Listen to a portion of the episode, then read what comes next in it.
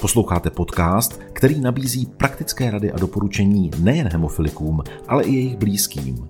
Hemofilie je poměrně vzácné dědičné onemocnění, které se projevuje poruchou srážlivosti krve. Hemofilici například krvácejí po poranění nebo při operaci delší dobu než zdraví lidé. Může u nich ale docházet i ke spontánnímu krvácení do kloubů nebo svalů. V některých případech může být však krvácení i život ohrožující, pokud zasahuje centrální nervový systém, trávící systém nebo dýchací cesty. V podcastové sérii otvíráme témata, která jsou pro hemofiliky důležitá. Já jsem Jiří Pešina a přeji vám příjemný poslech.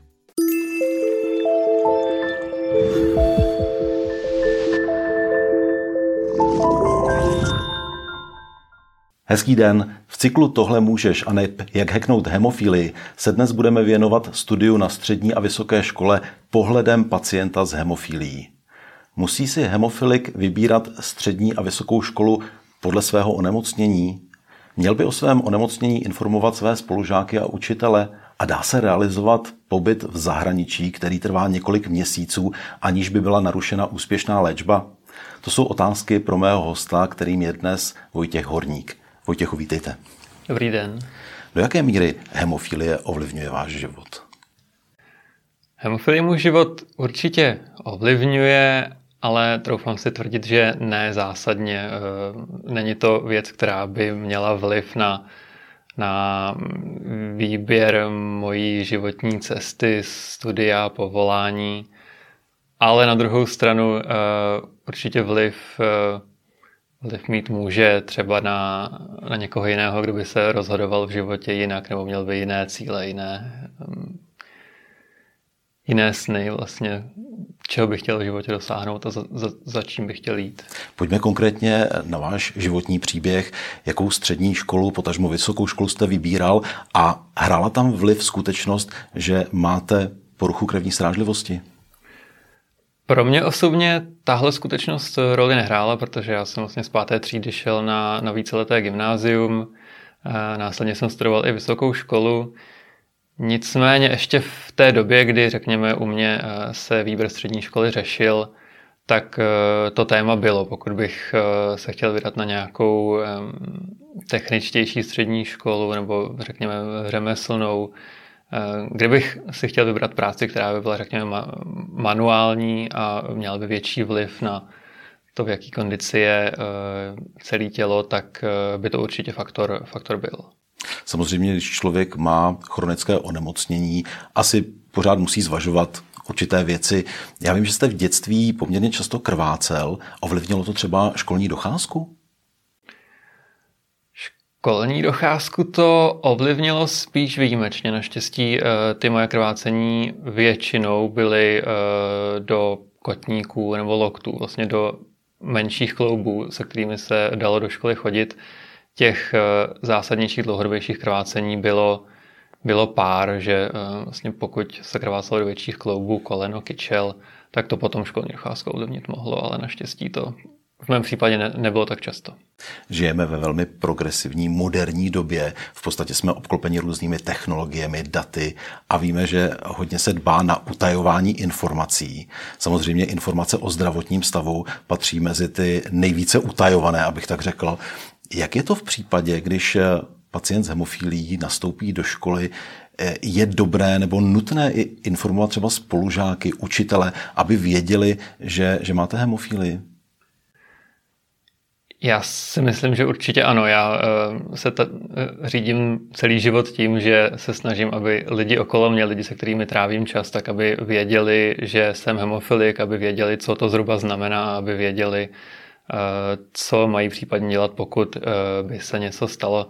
Určitě to věděli učitelé, jak na základní, tak na střední škole, spolužáci, jako spíš asi až na té střední. Na, na vysoké škole už si myslím, že stačí, když to ví spolužáci, lidi okolo mě. Jak jste to svým spolužákům sděloval? Tak, aby to pochopili a aby se třeba nebáli o vás nebo o sebe?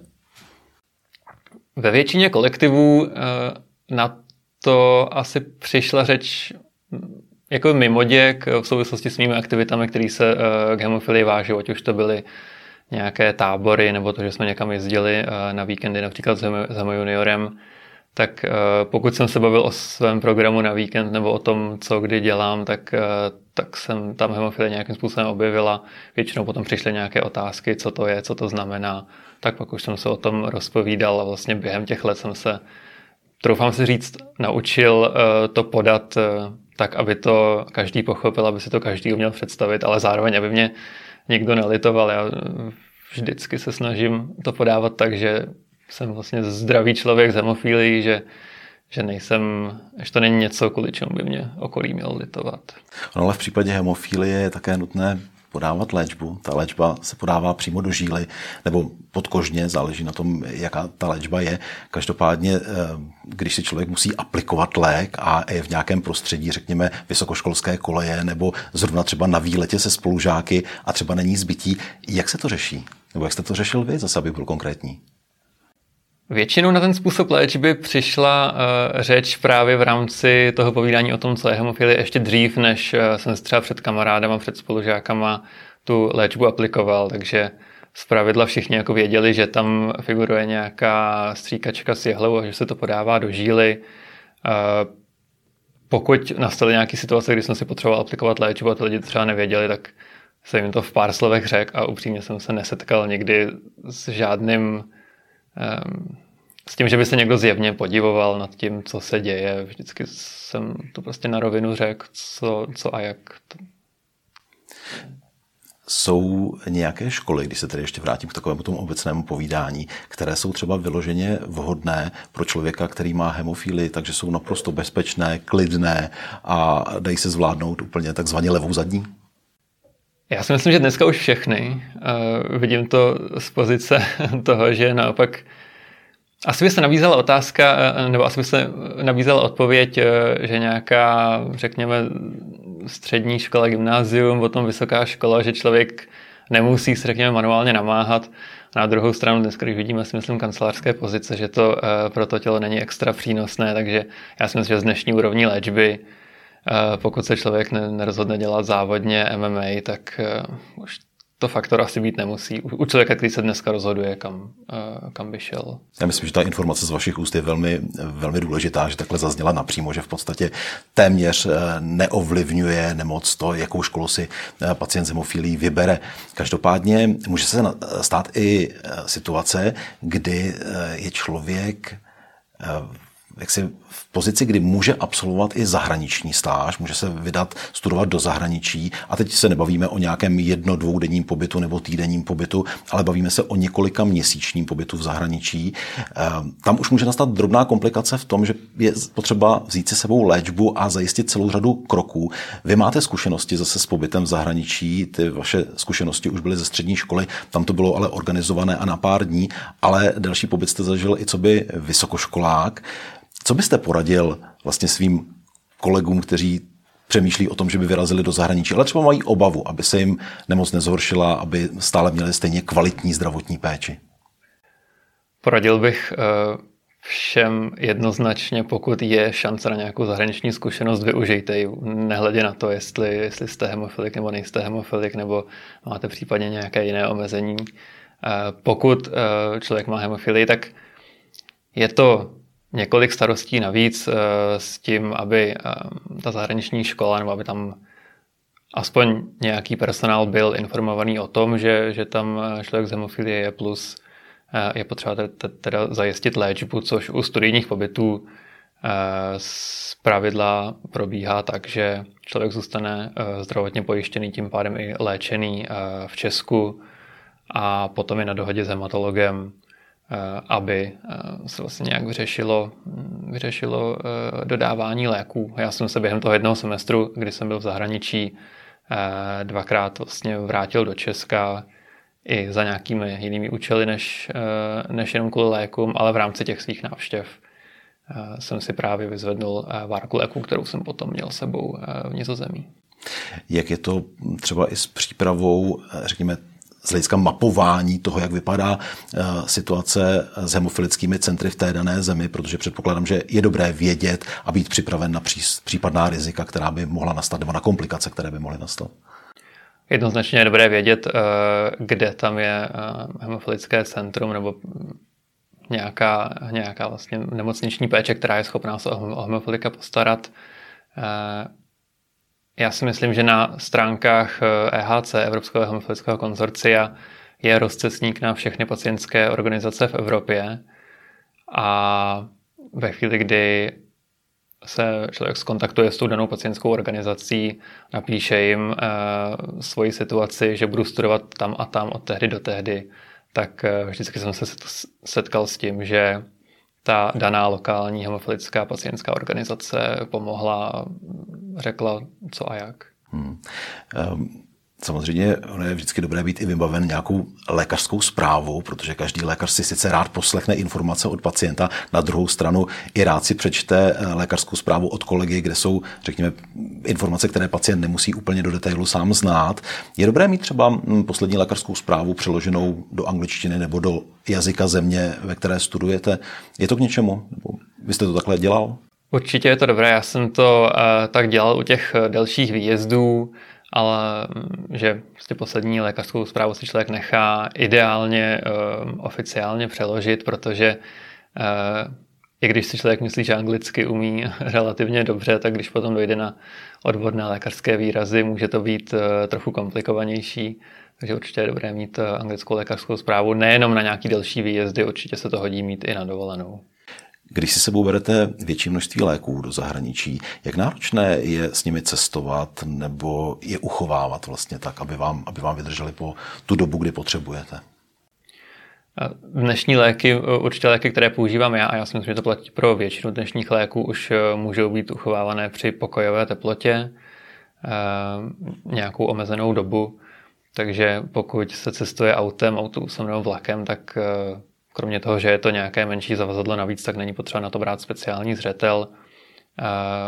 Jediný, kde je potřeba na to myslet, je u cesty letadlem, kde by léky určitě neměly přijít do zavazadlového prostoru letadla a zároveň pro účely průchody bezpečnostní kontrolou je určitě přínosné mít, mít vlastně formulář nebo text potvrzený hematologem o tom, že pacient má hemofilii a že sebou veze léky, které obsahují eh, stříkačky například. Vy jste v jednom rozhovoru řekl, že eh, člověk by měl být připravený na nejhorší a doufat v to nejlepší. Ehm, na co nejhoršího eh, by se měl člověk připravit, když cestuje do zahraničí? Obecně, nemusí to být teď jenom studijní pobyt. No, na zranění, na jakoukoliv událost, která by vyžadovala jakýkoliv medicínský ošetření, protože i když v Evropě dneska už většinou se člověk eh, domluví, eh, domluví anglicky skoro všude, zároveň eh, pojištění už kryje asi naprosto většinu situací, které se nám můžou stát, tak pořád to je situace, která určitě je nepříjemná a může být nepříjemná, obzvlášť teda mimo Evropu. Já vím, Vojtěchu, že vy máte velké zkušenosti s hemofilí, s aplikováním léku, že, že předáváte své zkušenosti i mladším pacientům a prý si dokážete aplikovat lék už téměř v jakýchkoliv podmínkách. Vzpomenete si třeba na nějaký takový neobyčejný uh, počin, neobyčejné místo, kde jste si musel ap- aplikovat lék a bylo to opravdu tak jako, že by se to na první pohled ani nezdálo, že je to možné? Uh, je to tak. Já se třeba při výběru svých cest nebo dovolených úplně ne, ne, nedržím vždycky civilizace, takže aplikovat si lék ve stanu už dneska vlastně je jako pro mě něco, co ani, o čem ani nepřemýšlím, co, co už jsem dělal mnohokrát. Spíš si myslím, že eh, nejzvláštnější je aplikovat to někde na veřejnosti, když, je člověk, když se člověku něco stane, fakt, když je ve městě a ví, že někam na ubytování nebo někam do nějaké zázemí se dostane až večer, ale zároveň nemůže čekat 6-8 eh, hodin do toho večera, tak je potom potřeba najít, najít to místo někde v civilizaci. To jsou situace, které byly eh, nejméně příjemné.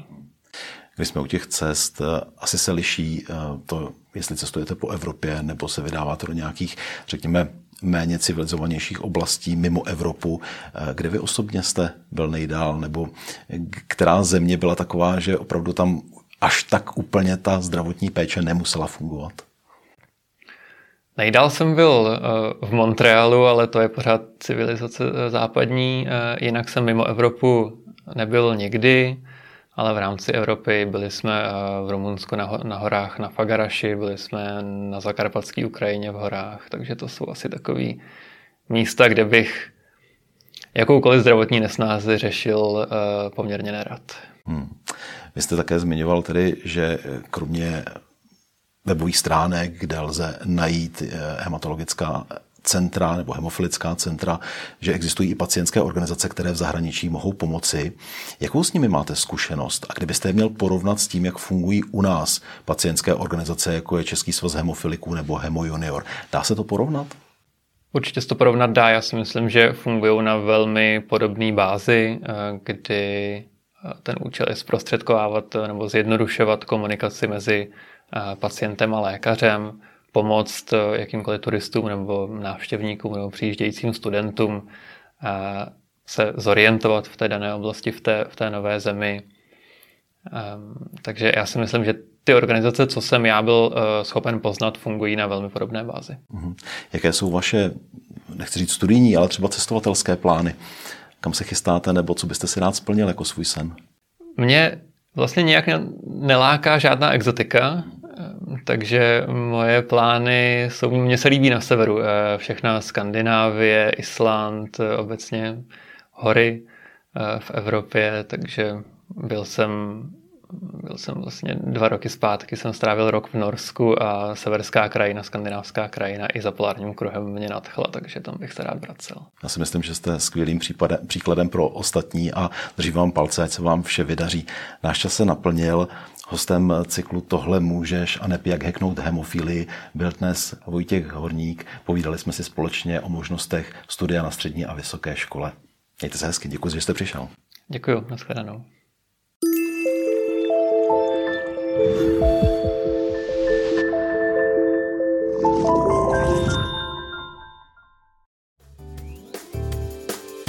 To je z tohoto podcastu všechno. Další díly najdete na portálu mojemedicina.cz a v podcastových aplikacích.